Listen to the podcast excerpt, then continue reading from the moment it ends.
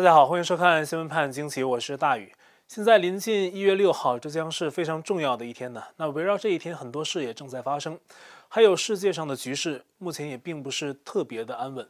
昨天呢，有位朋友跟我聊天啊，他有一个比喻非常好。世界上正与邪的这个演绎啊，已经到了摊牌的时刻。如果说以往还只是脏水泛起啊，那现在是连水底沉淀的渣子都搅起来了。那都到这一步了，所以展示出的景象就是比较复杂。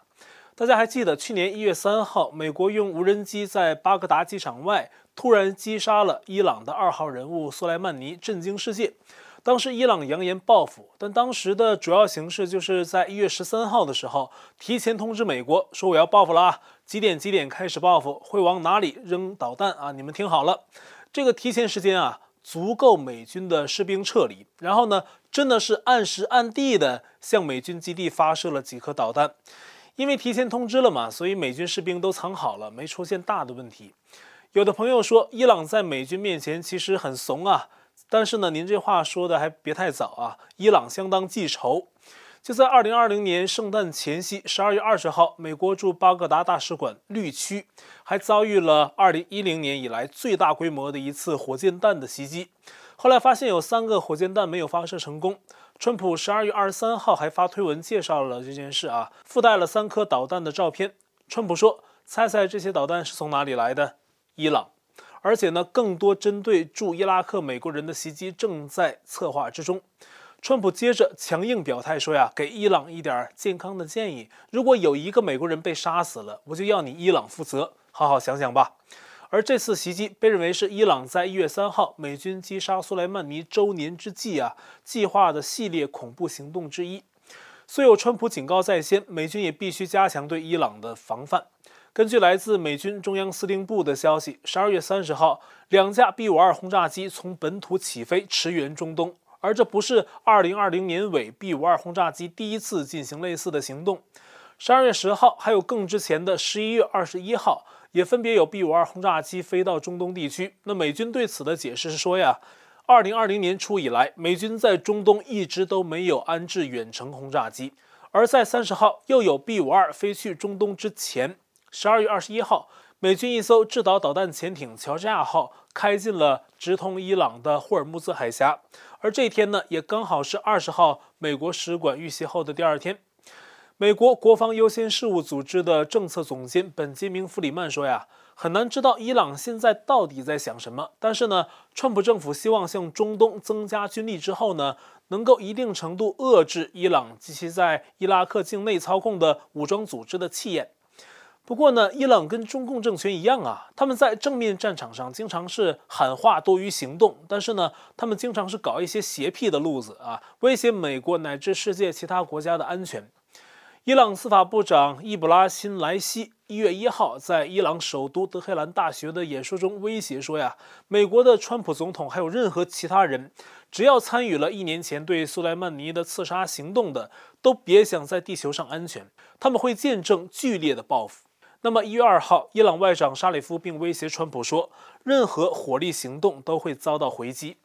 并且他提出，美国盟友以色列可能正在中东策划一场战争。相应的，元旦前后，美国民间网站上也传出了一个消息，但是因为是民间网络的嘛，还有待核查。但是这个消息有更多的细节，说是呢，消息是来自国会山。以色列呢已经准备好在近期对伊朗发动全面进攻，而美国正在缓慢地向中东集结大规模的武力，包括最新派往中东的 B-52 轰炸机，而且目前 B-52 轰炸机就被安置在距离伊朗三十英里的地方。中东美军也处在高度戒备状态，随时准备对伊朗的任何行动进行还击。而这个消息的内容也对川普提前于三十一号下午回白宫提出了另外一种说法。就是为了因应针对伊朗的行动，也包括总统自身的安全。更重要的是，相关消息确实点到了一个值得关注的话题，这是确实发生了的。就是最近五角大楼切断了跟拜登团队的交接，而且是根本没有任何来往了。可能一些事情正在发生，但是外界呢鲜有人知。大家还记得十二月十八号的时候，美国的代理国防部长米勒宣布切断跟拜登团队的所有往来。当日就开始重新安排剩下的所有交接活动的时间，而且全部要排在新年以后，具体恢复时间未知。但我们知道哈，现在新年已经到了，但是截至成稿，我们还是没有看到有关五角大楼恢复了与拜登团队交接的任何消息。如果是还没有恢复交接，那美国军方可能是有一些行动啊，并不想让更多人掌握。而十二月十八号之后，很快发生了伊朗对美国使馆的袭击，以及美国对中东的调兵遣将。白宫通讯官员斯卡维诺还于新年期间啊，在自己脸书上发了一张外界看不太懂的黑白照片，上面写了三个词：“先生，游戏开始了。”他们指的是什么事儿呢？而且这张照片呢，不知道是什么时间拍摄的。我们看到照片的左侧远处站的是副总统彭斯。如果是新年期间拍摄的，那说明彭斯仍然在白宫跟川普在一起，但是他最近相当低调，几乎处于跟外界失联的状态。那现在信息啊非常有限，但是结合美国在中东的调兵遣将、伊朗的威胁，还有至少两个消息说以色列呢可能要对伊朗发动全面袭击。结合这些目前的消息，我们可以说不排除美国可能在准备一场跟伊朗的战争，或者是主角，或者是配角。那这可是大事儿哈，我们不敢妄加揣测，只能说不排除存在这样的可能性。而且呢，如果总统不通过国会参与任何战争呢，都是有限期的。我们之前的节目里啊提到过一个观点，就是战争是变革的催化剂。在战争期间，不仅是对外，对内呢，作为美国的战时总统，也可以尝试做出一些重大的调整，甚至包括涉及大选争议的一些相关事件。现在的信息有限啊，我们只能说中东确确实实升起了战云。那接下来呢，我们继续关注各方的动态。那么在美国这边呢，一月六号，国会战成了现在的焦点。德州共和党众议员戈麦特上周向德州联邦法官递交的诉彭斯案，一月一号晚些时候已经被相应的法官驳回。指戈麦特诉彭斯啊没有充分的依据，而这项诉讼的具体内容是希望法官裁决承认彭斯拥有且必须在一月六号实行特权，拒绝争议州的选举人投票，并争取得到公正的大选结果。被驳回之后呢，戈麦特表示会继续上诉争取，但是时间确实不多了。而且彭斯的律师呢，在这之前也向相关的法官喊话，要求驳回这起诉讼案。截至一月二号，我们成稿，彭斯还是没有正式对外表态，他要在一月六号怎么做。但是已经有更多美国选民乃至国会议员表示要在六号参战，大家纷纷相约啊，一月六号华盛顿 DC 见。美国一位民间网站的创办人近日发推文说，华盛顿 DC 的很多酒店已经决定在一月四号到七号之间关门谢客，因此呢，他呼吁如果六号前后在 DC 订了酒店的人，要检查一下订房的状态，看看是否已经被取消，并且提议人们做两手准备，就是万一从比较远的地方去 DC 的没法当天往返，那没有酒店住该怎么办呢？现在已经有美国人说啊，自己准备好了帐篷，准备跟其他爱国者一起在六号前后就地搭铺睡帐篷过夜，来参与六号的重要战事，并且说要把 DC 变成帐篷城，希望六号的活动能够顺利啊，更多的正义人士能够前往聚集。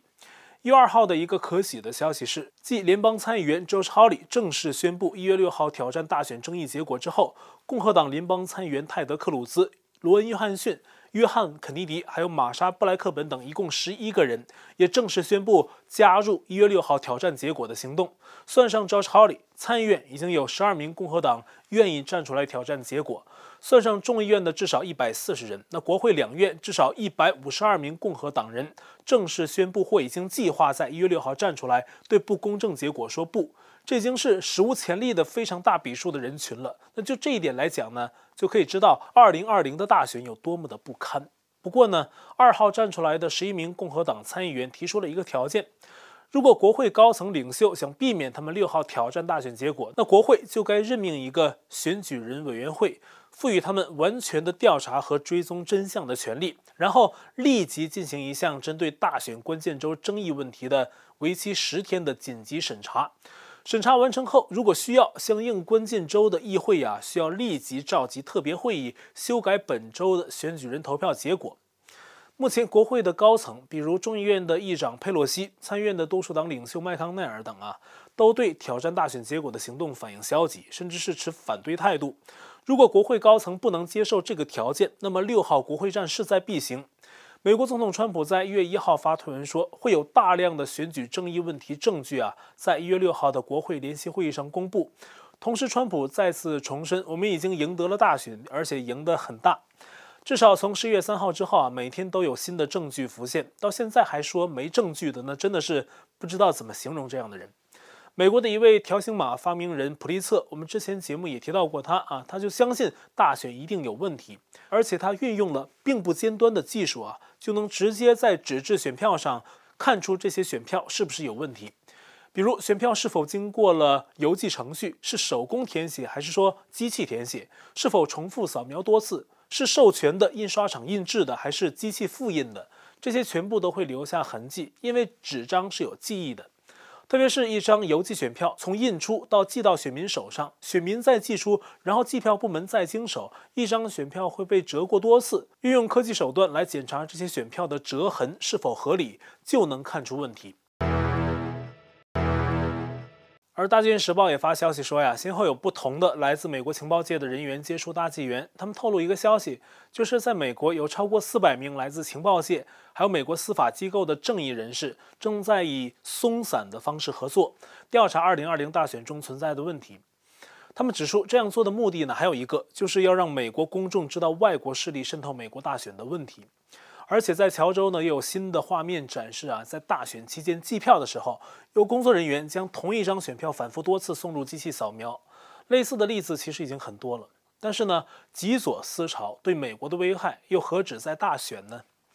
一月一号，众议院的议长佩洛西等人啊，给了众人一个新年惊吓。他们宣布了一项有关下届新国会的提案，就是要在国会使用性别中立的语言。包括取消父亲、母亲、儿子、女儿这些带有性别差异的词汇，简直荒唐至极。任何一个正常人都不会认为这是左派所宣扬的进步，而是神经错乱。那说来确实也是哈，神经错乱的人和神经错乱的人在一起合作也是不可能一帆风顺的。拜登自从自我宣布胜选之后呢，极左派组织 BLM、安提法这些人呢，就开始跟拜登这些左派政客要条件、切蛋糕。说胜利要归功于他们一份儿，甚至他们认为他们对拜登们的胜利啊起到了主要作用。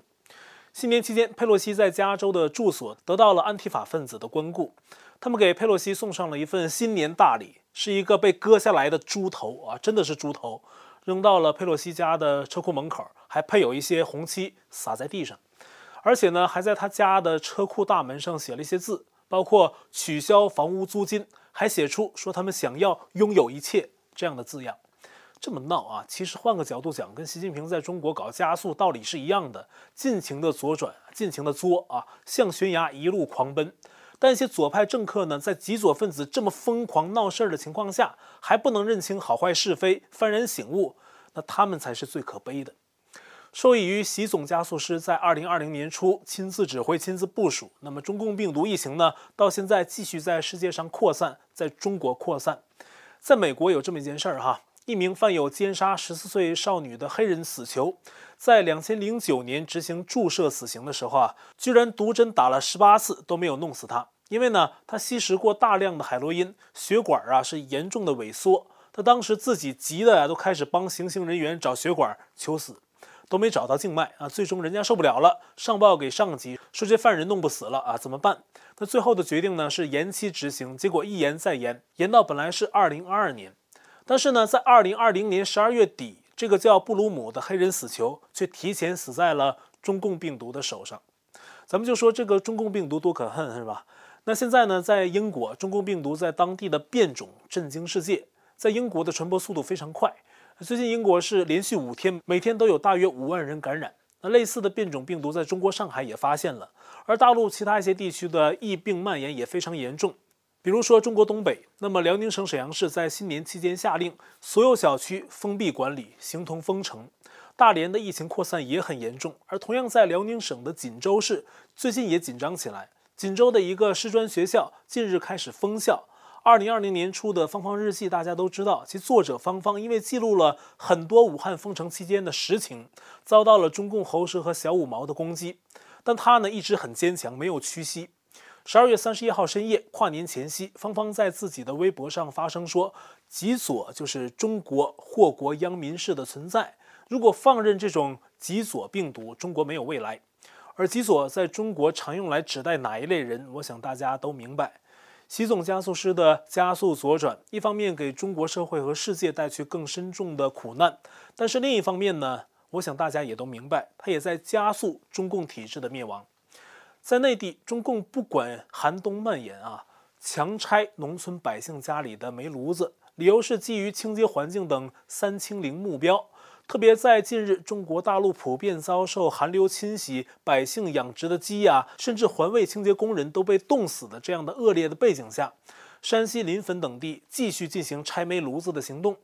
仅襄汾县一地啊，近日就出动了三万人次，拆除家用煤炉五千一百七十九个。还有另外成千上万吨的煤都被没收了。在中国啊，农村人冬天烧煤又暖和又廉价已经很久了。但是中共要普及天然气，要求煤改气，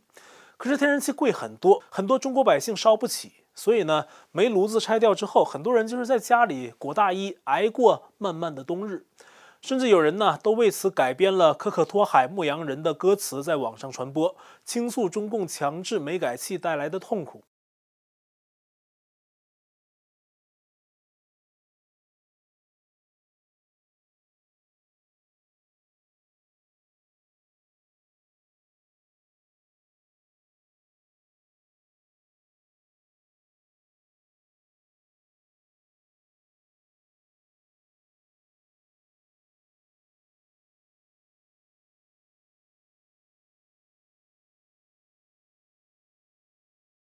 这是内地，香港人过去半年多以来呀，因为国安法进港，民主人权遭到严重的践踏，一国两制彻底死亡。但是在这样黑暗的时刻，三十一号晚跨年的时候，仍有很多香港人在庆祝时喊出了“光复香港时代革命”的口号。世界上任何极左派的势力，他们的倒行逆施啊，只能是逞一时之凶，但是人民的心他们是偷不走的。这种阴阳倒旋的乱象啊，不可能长久。好，我们的爆料信箱是 xwpajq@gmail.com。为了避免审查，您可以加入我的电报群组，地址是 t.me 斜线 xwpajq 下划线 us。还有我的推特和 Parler 账号，地址都是 at @xwpajq。我们现在仍在 YouTube 上面发片，还是欢迎您订阅本频道啊，并点击小铃铛获得节目发布通知。也欢迎加入我们的会员。那这期节目呢就到这里，感谢您的收看，我们下期节目再会。